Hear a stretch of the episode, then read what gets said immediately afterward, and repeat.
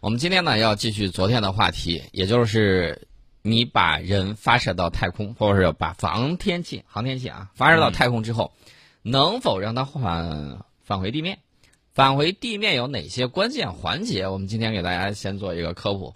那么大家可以看啊，随着这几十年来人类对航天的这种孜孜不断的这种追求，以及巨量的人力物力的这种投入，那么航天技术呢是在不断提高。航天器呢被送入太空执行任务之后，有一些啊是可以返回一部分到地面上，这个大家已经司空见惯了。我记得我小的时候，最感到自豪的是什么？就是我们发射的这种返回式地球卫星，然后呢又回来了。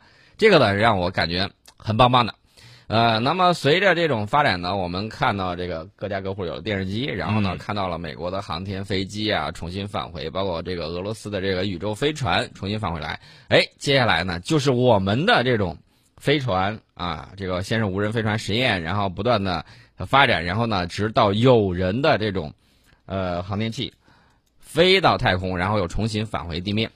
其实呢，最早出于这个技术以及成本这些考虑，大家可以看，像我们东方红一号这样的卫星送上天就回不来了。那么返回式卫星的诞生呢，主要源自于什么呢？源自于国普呃国土的这种查查找啊，这个普及啊然后在这个普查方面有很大的这种用途。还有一个关键用途就是军事侦察。其实呢，军事侦察是要先于国土普查之上的。为什么这么讲呢？因为当时啊，这个。因为你这个信息传递技术不过关，它这种侦察式的这种卫星呢，通常都是拍照，拍完照了之后呢，怎么办呢？呃，它可以把这个拍完照的这个胶卷儿给你弄回来。那刚开始的时候弄不回来怎么办呢？让卫星返回胶卷，万一扔到别国的这个领土上被人捡去，这个事儿就不好办了。所以说呢，他搞这种返回式的这种卫星，航天科技早期的这个拍照技术呢，远不如现在。呃，很关键一点就是你得把照片弄回来，这底片弄回来。你当时冲洗照片的不是这个数码照片，无法这个进行信息传输。所以说呢，这就需要卫星整个，或者说它带的有这个回收桶，带着底片返回地面。那么随着各项技术的这种进步，特别是数码照相以及数据传输等多个学科领域的这种发展，返回式卫星呢开始应用于需要回收实验品的空间实验室啊。我们看到那个隼鸟一号，日本那个。它在太空之中探索完小行星，装载了小行星探测物质之后，就是一个金属桶，然后呢返回，返回之后呢，到时候可能会坠落在呃具体的某个洋面或者某个位置，然后呢再把它打捞出来。我们国家的这种航天技术发展，比着世界最先进的这些国家呢起步稍微晚一些。但是早在一九七五年的十一月，我们国家已经发射并且回收了第一颗返回式卫星 FSW- 杠一卫星，那这也是世界上第三个掌握返回式卫星的国家。大家可能会问，头两个是谁？一个是美国，一个是苏联啊，我们是第三个。呃，那么载人航天的这种发展，大家可以看到啊，一九五七年的时候，呃，莱卡狗，不是不是后来那个。莱卡狗啊，是这个一九五七年滞留在太空的莱卡狗。那么载人航天呢，要求航天员你安全执行完这个任务之后，还能重新返回地面。呃，那个莱卡狗，太空第一个上太空的那个狗，它就滞留在太空之中了。所以说，大家可以看啊，这个也算是为人类航天付出了自己的这种生命代价。这个小狗狗的这个情况。呃，另外呢，我们要再具体再讲啊，这个航天器最后返回有哪些需要注意的方面？我们看这个电视直播的时候，我们曾经看到哥伦比亚号航天飞机的这个解体啊，这个这个惨剧呢，主要是因为和这个隔热的那个泡沫材料受损有关，因为它受损了，然后在这个返回地面的时候，已经肉眼可见，马上就要回家的时候，啊，这个高温摩擦带走了很多的这种泡沫塑料啊。这种泡沫防热泡沫被掀开了之后，然后呢，大量的这种散落，导致了这个高温从左机翼融化了内部的结构，导致了这个航天飞机的这个解体。所以说呢，这个航天器的可靠性、安全性以及通讯等多方面都有非常高的这种要求。呃，那么既然有这样的要求，它的这个成本就会大幅度的增高。航天器重返这个大气层，返回地面这最后一步。必须要非常的谨慎啊！一旦不小心，就可能功亏一篑。这个我们刚才讲到了这个哥伦比亚航天飞机的这个失事，另外呢，我们想讲的就是，除了这些之外，我们还要注意哪些？脱离轨道时候，这个飞行姿态、速度的这个调整很关键。如果是卫星、航天飞机等航天器返回就要脱离正常，就是正在飞行的这个轨道，那么它要回来，嗯，我们都有过坐飞机的这个经历啊，飞机，飞机在降落的时候要对准跑道，对吧？那么这个卫星航天器要返回地球，它也需要对姿态进行调整。还有呢，这个调整的时候就包括有一些制动啊、减速等等，这些技术呢都有很高的这种要求。呃，即便是探月之类的长距离飞行，返回地球也得先进入地球轨道，然后把这个服务舱、指令舱这些不需要的部分统统都给抛弃了啊，极有可能就化成一团流星了。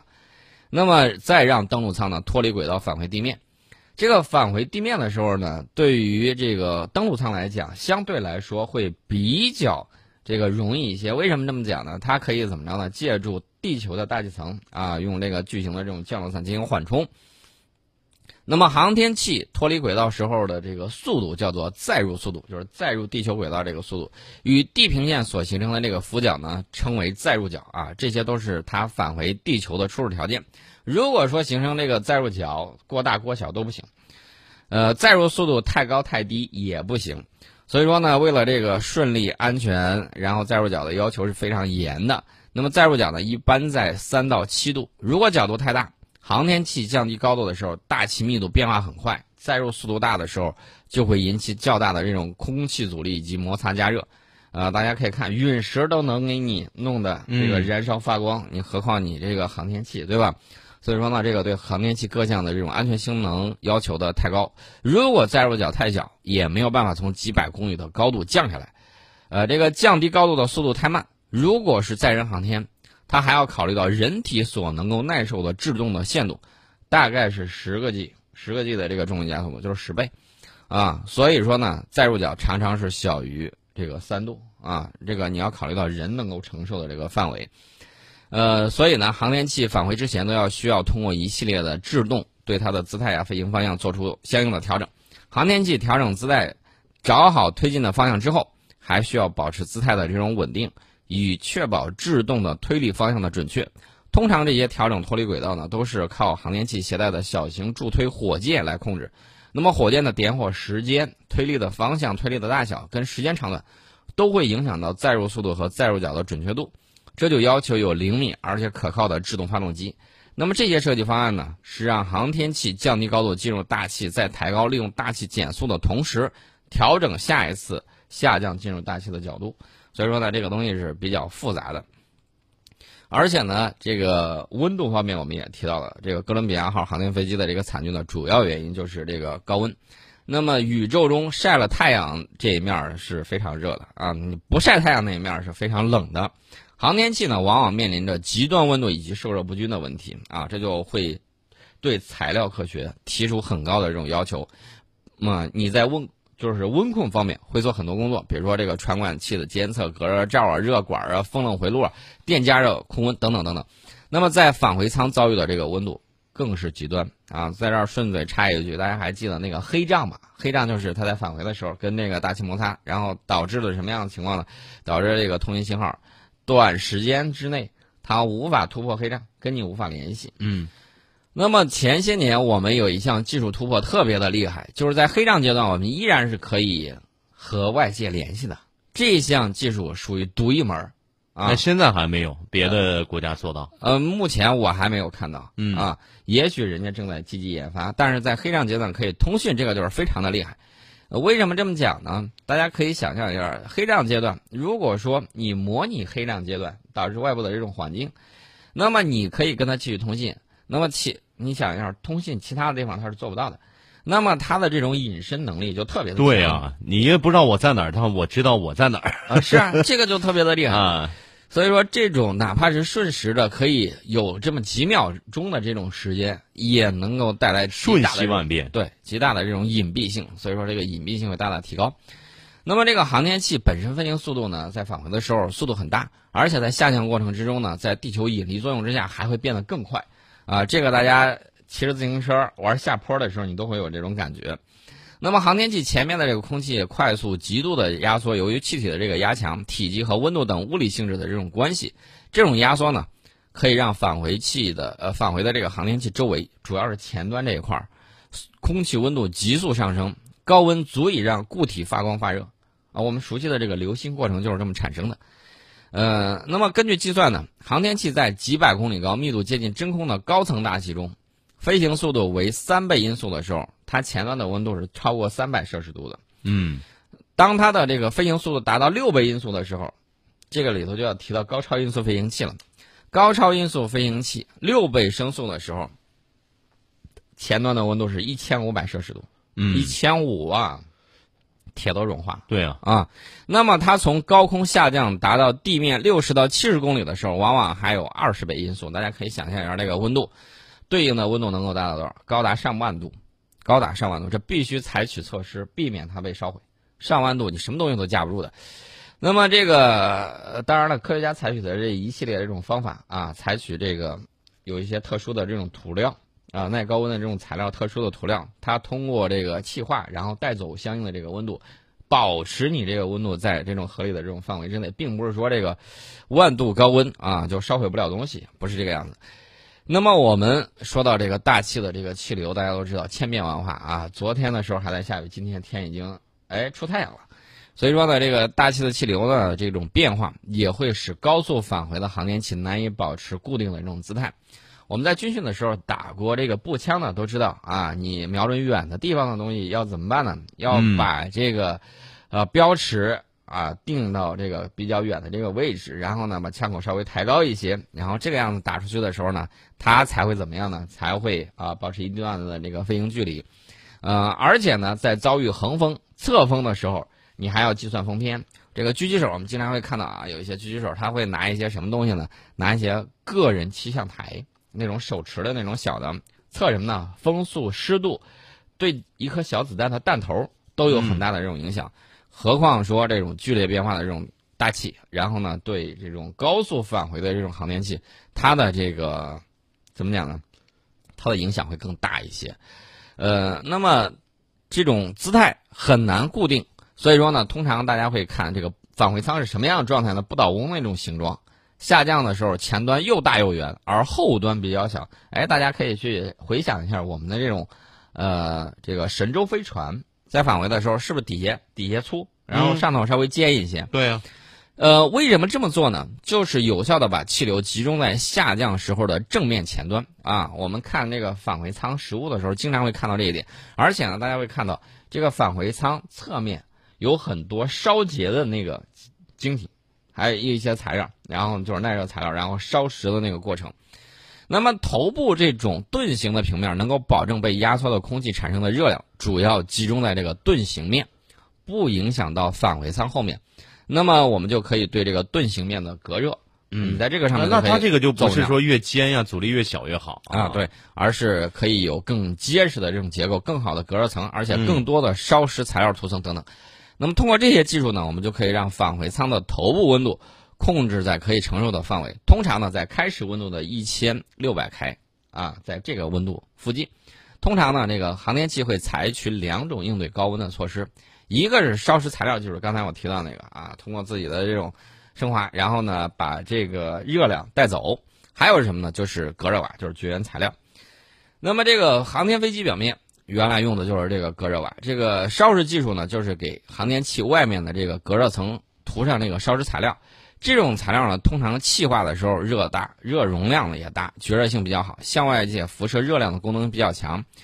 呃，温度只要一升高，就是升高到一定程度啊，它发生气化，吸收大量热量。我们知道气化是需要吸热的，然后呢，保证隔热层内的温度不会太高。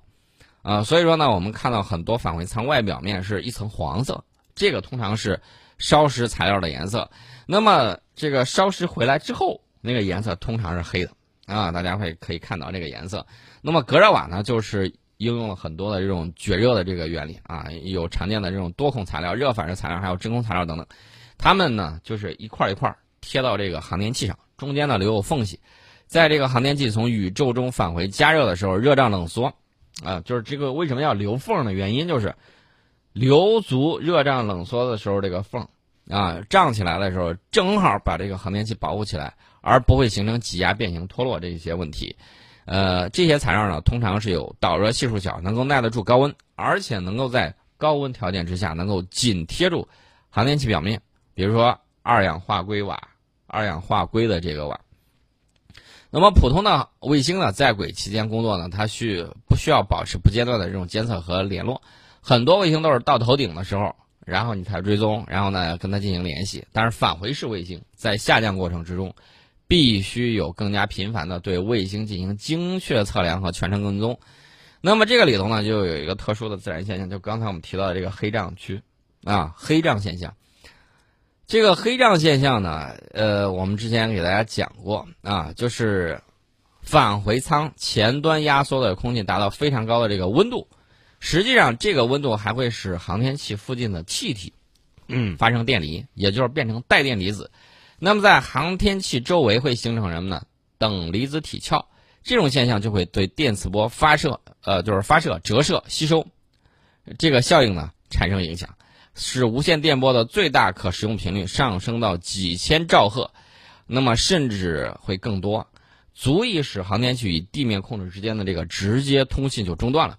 持续时间有多长呢？大概是十二到十三分钟，啊，雷达也无法发现这个航天器。这个区域就被称为黑障区。那么返回器最大加热发生在这个时间段内，高度大概是多少呢？七十公里的地方，这个位置啊，十二到十三分钟你是追踪不到它的。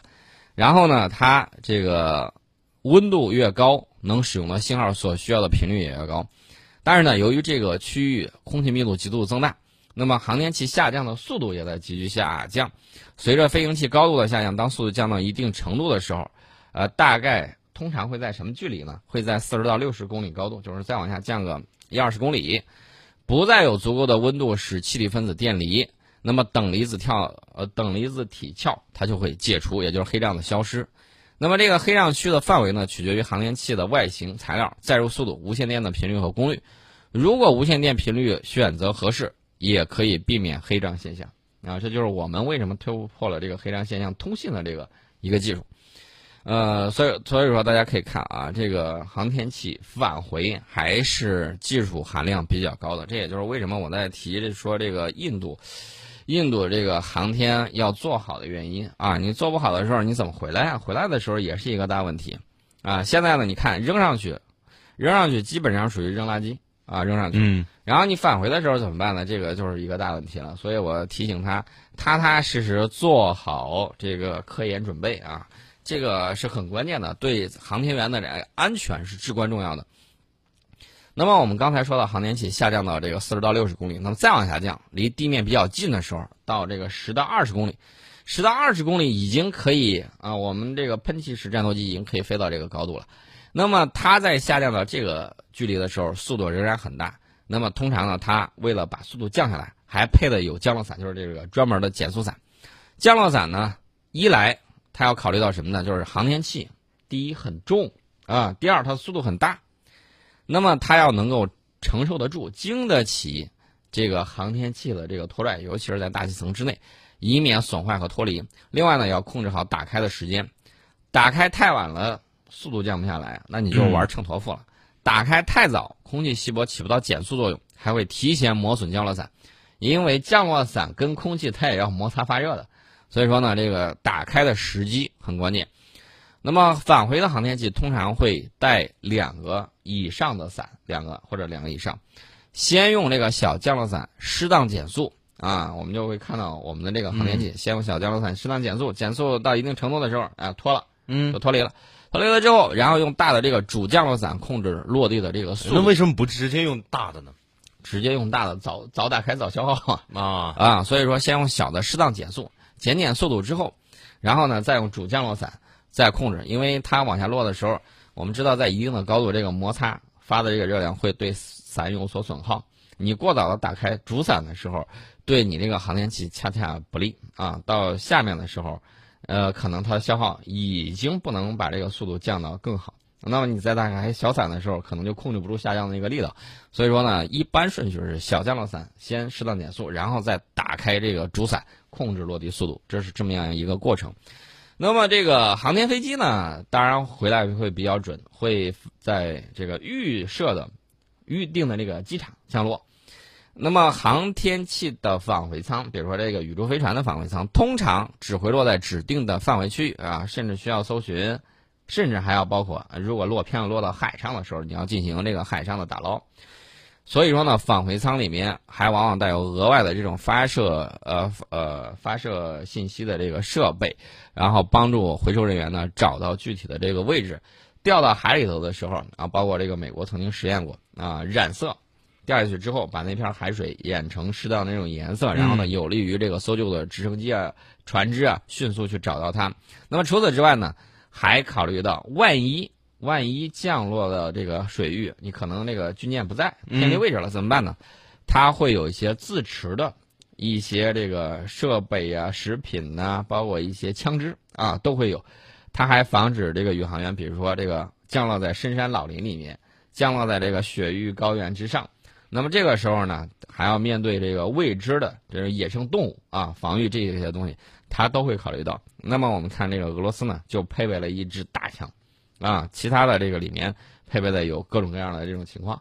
所以说呢，这个综合考虑，呃，我们给大家讲到的这个航天器的这个返回，大概科普就是这么些啊。接下来呢，我们还会讲到更多的这种航天的这个知识。